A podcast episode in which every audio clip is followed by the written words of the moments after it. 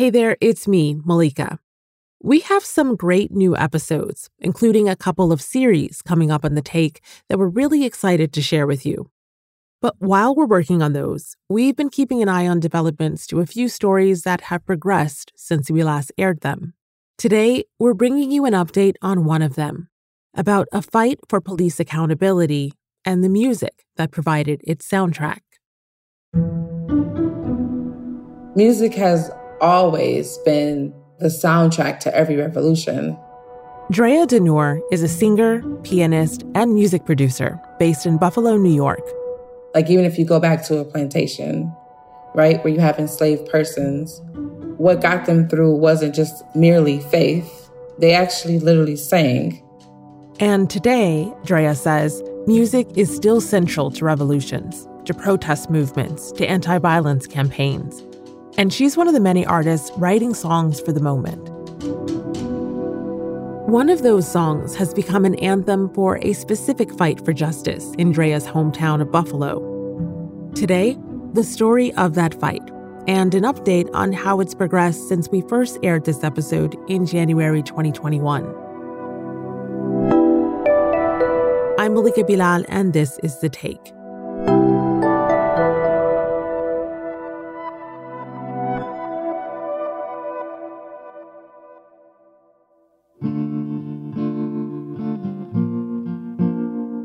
These lyrics may strike a chord for you.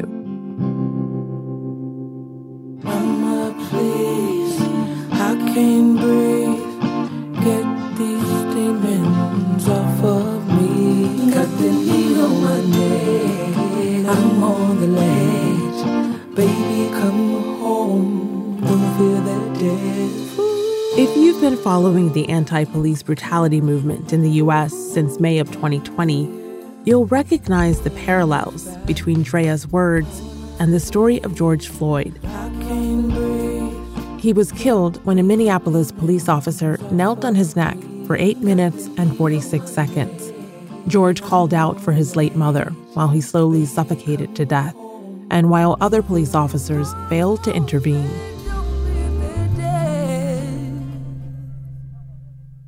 Now the song Mama Please, made by Drea d'Nur, Chicago activist Rami Nashashibi, and Louisville councilman Ja'Cory Arthur, has become a tribute to his memory. It also became an anthem for police reform. Mama Please is the musical beacon for something called Cariol's Law, a piece of legislation that requires that police officers intervene to stop colleagues from committing brutality. I sat down with Drea to talk about how the song and that movement got linked. This album, This Love Thing, is a collaboration between you and Chicago artist and activist Rami Nashashibi. He's the executive director of an organization called Iman, the Inner City Muslim Action Network. So, how did this collaboration come to be? I am one of the artists on the Iman's artist roster. So Rami and I have known each other for about four years. And Rami sent a project to me, just an idea he had for a song. And he asked me to take a listen, and I did. And the way my gift works is like when I hear something, I either hear additional music and sounds to it or I don't when he sent it to me, I immediately connected to it and I I was in the studio at the time. And so I decided to record my vocals and I played the piano. And when I sent it back to him, I think he was just it moved him and inspired him to want to further develop that particular song and then inspired him to continue writing. Rami says he was on a work trip when he got the voice memo back from Drea and inspiration hit immediately.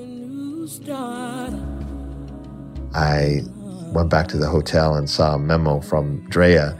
Uh, she had happened to be at the end of a recording studio session and decided to give me the first iteration of a song on the album called I'm Down.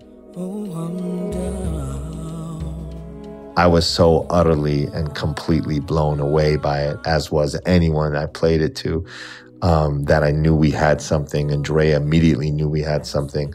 And lo and behold, uh, that process uh, just evolved, and one song kind of just led to the other. And before you knew it, we had an album. After a period of a year, we had nine songs and a full album that had an undergirding theme of, you know, these different expressions of love, spiritual love, and, you know, very intimate love, brokenness in love, celebration of love. And that's really the story of uh, how it evolved.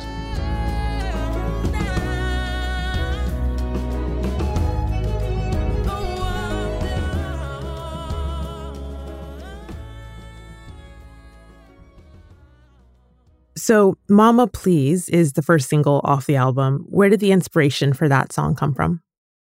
Rami wrote that song. I just helped to produce the music to that song. And he says he was definitely inspired by what happened to George Floyd. Rami started writing Mama Please in May 2020, just after George Floyd was killed.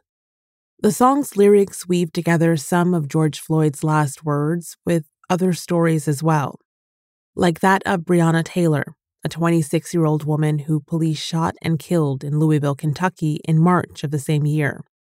She was asleep in her bed at the time. In the song, Rami also mentioned injustices abroad. The storytelling of Mama Please really begins with the first confrontation that I've ever had as a young person with military police type violence. And that, of course, is as a young Palestinian. I visited family in the West Bank and Ramallah and strip searched as a 10 year old. So start with the story of little Mahmoud. And then, you know, transition, of course, to the gut wrenching stories of young Latino children at the border being separated from their families, put in cages. Dogs off the leash, Maria begging, don't take my Louis. And from there, then linking it to the story of George Floyd, Breonna, and of course, I didn't write those lyrics. Ja'Cory Arthur, I mean, he wrote all those lyrics. Ja'Cory Arthur is an activist, professor of music, and now also a politician in Louisville, Kentucky. In January of 2021, he was sworn in as the city's youngest Metro Council member ever. But for the purposes of this discussion, he's first and foremost a hip hop artist. He sat with the song for two weeks while he was actually running for office and was meditating on the way to make the connection and just beautifully, I think, brings to life George Floyd's connection to Breonna Taylor, to the stories of the young Palestinian on the West Bank or a young Latino kid in a cage, and to all human beings across the planet. I think was the intention of the song that although there is a dark and deep suffering and pain in the song, there's still a hopeful longing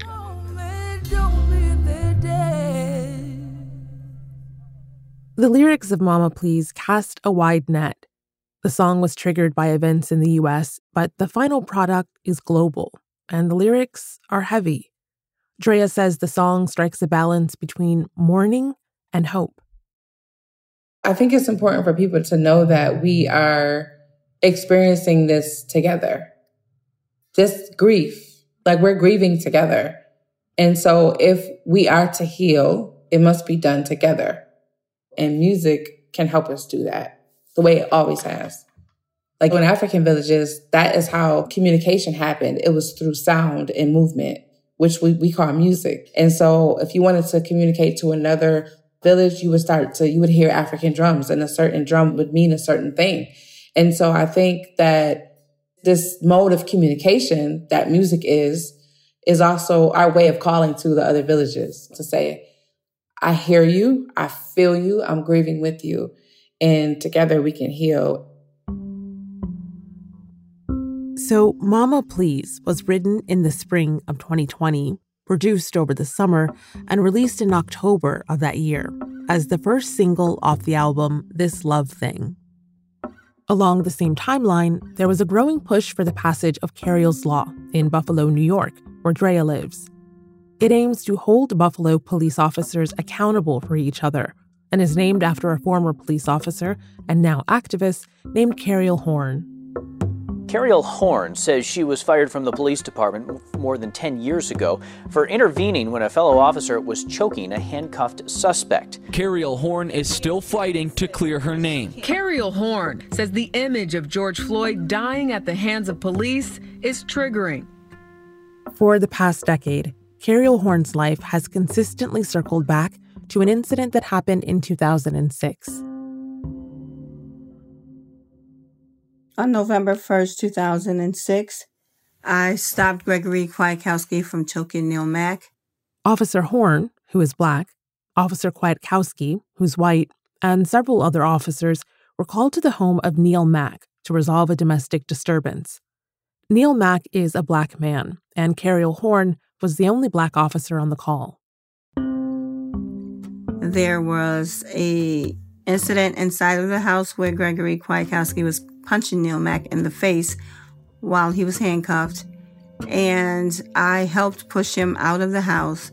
And once we got outside of the house and we were going to our vehicles, Gregory Kwiatkowski just turned Neil Mack around and started choking him. That's when I yelled to him, Greg, you're choking him, thinking that his adrenaline was still going from whatever happened inside the house prior to me coming on the scene. And then once I grabbed his arm from around Neil Mack's neck, he punched me in the face.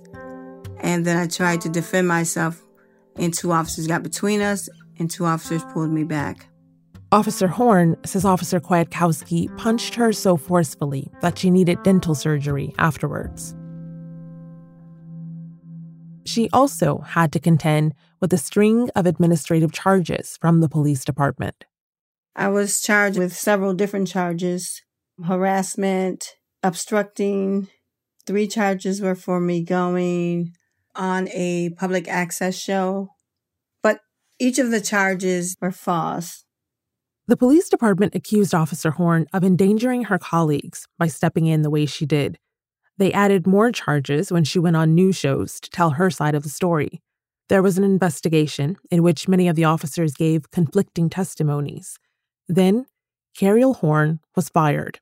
She says, I mean, they were trying to cover up their wrongdoing and not cross that blue line of silence.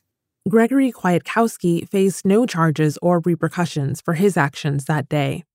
In a separate case, he was sent to prison years later for using excessive force against four black teenagers. For Officer Horne, the 15 years since that call at Neil Mack's home have been defined by two main fights one that's personal and one that's societal. Both progressed over the past couple years with help from Drea d'Nur and Rami Nashashibi. Officer Horne's personal fight was for her pension. She was just one year away from receiving her full retirement fund. She fought and lost a legal battle for the pension in 2010. But last year, Iman, the group led by Rami, persuaded a Chicago law firm to help Officer Horne reopen the case. And then, in April 2021, a former Buffalo police officer was granted eligibility for her lifetime pension after more than 12 years of legal battle.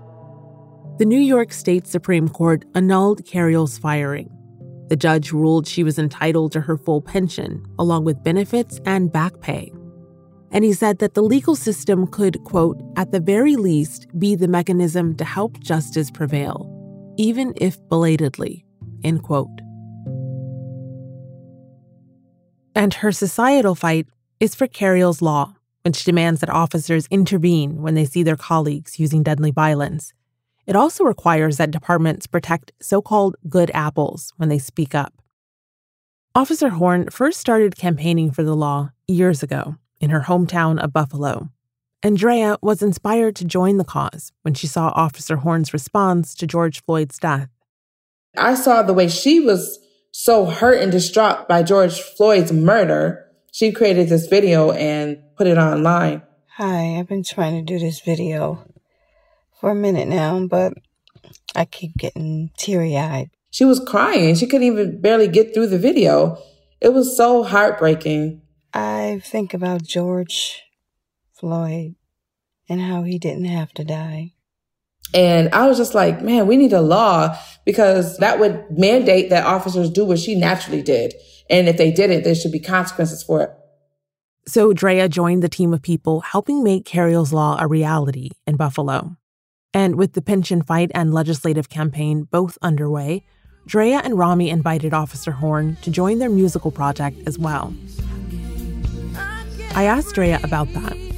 We were smack dab in the middle of this fight to get Cariol's Law passed, and some of the leadership here in Buffalo had communicated publicly on, you know, some interviews that they've done all that they could do to help her and things like that. And we didn't necessarily agree with that. We felt like she has a good chance of getting justice and she just needs some people to work with her to just and stay consistent with her to just really get it done. It was just like, if we're going to be pushing this song to get worldwide attention, then it just makes sense to just attach the national call for Law to this movement because it was all the same thing. The Mama Please music video ends with a call for people to support Cariol's Law. It came out in early October. At the end of the month, the mayor of Buffalo signed the law into existence. But Officer Horne says her work is not over. Myself and the Cariol's Law team have talked to uh, people in different cities, so we would like to have Cariol's Law become a national law or a federal law. But we're working now to have it pushed as a state law in several different states. Drea and Rami hope their song helps gain traction for the national Cariol's Law movement or helps sway specific states to pass the legislation. They also invited Officer Horne to be in the music video itself. Throughout the last minute of the song, you see her marching, posing with other activists, holding her grandchildren. Drea says she and Rami wanted to honor Officer Horne as a person, not just a symbol. Rami often says that we're really good at hashtagging people after they've passed, but to actually honor somebody, honor the living legacy of somebody while they're still alive is such a beautiful offering. So that's what I believe we were able to do by dedicating this song to her and then actually putting her in the video with some of her children and grandchildren is something that she'll always have. Let's talk about the video because I watched it and I got chills. And then I watched it again because I, I almost couldn't believe what I was seeing. It just, it's so powerful. On the one hand, I feel as cliched as this sounds, my heart was soaring watching it. But then on the other hand, I feel almost depleted. Like it's very, it's hauntingly sad as well because it is the reality of life in America for so many Black people. So, what was that like for you and when you saw the finished product, what did you think? I just felt like it was powerful when I watched it. I'm like, this is a powerful video and this is a timely video and this needs to get out right now. That's what that was my first thought. This is really powerful and I was just happy that I could be a part of like such an important time in history. Millions of tears. That's my mama, 400 years. That's our trauma, feeling the fizz. That's my mama, 400 years. I want to make music that people feel healed by. Like when you feel heartbroken, like what do you listen to? I know God gave me this gift, and I'm very honored that I can offer up a sound that is healing to people. And that's what I, I'm told constantly that the music is healing for people. See, sometimes people can't heal because they don't know how to say, this hurts and this is where it hurts and this is why it hurts. You know? And so that's what I do through my music. And I think when you can acknowledge the source of the pain and the depth of the pain, then I think you can begin to take steps to heal. And I believe that my gift was given to me to help aid that process. So, finally, where can people find the album and how can they support Cariol's cause? The This Love Thing album is streaming everywhere. So, you can go to our website, which is thislovething.com. There's a link right at the top that tells you uh, you can watch the video there. You can uh, find links to our album there as well. And there's a national cause for Cariol's Law. So, if you want to join that, join the petition, join our emailing list, you can go to cariolslaw.com And that's the take. This episode was produced by Priyanka Tilve, Negin Owliaei, and me, Malika Bilal, with help from Dina Kispe, Alexandra Locke, Amy Walters, and Ney Alvarez. Tom Fenton is our story editor. Aya Elmileik is our engagement producer. Alex Roldan is our team sound designer, especially important for music episodes like today's. And Stacey Samuel is the Take's executive producer. We'll be back.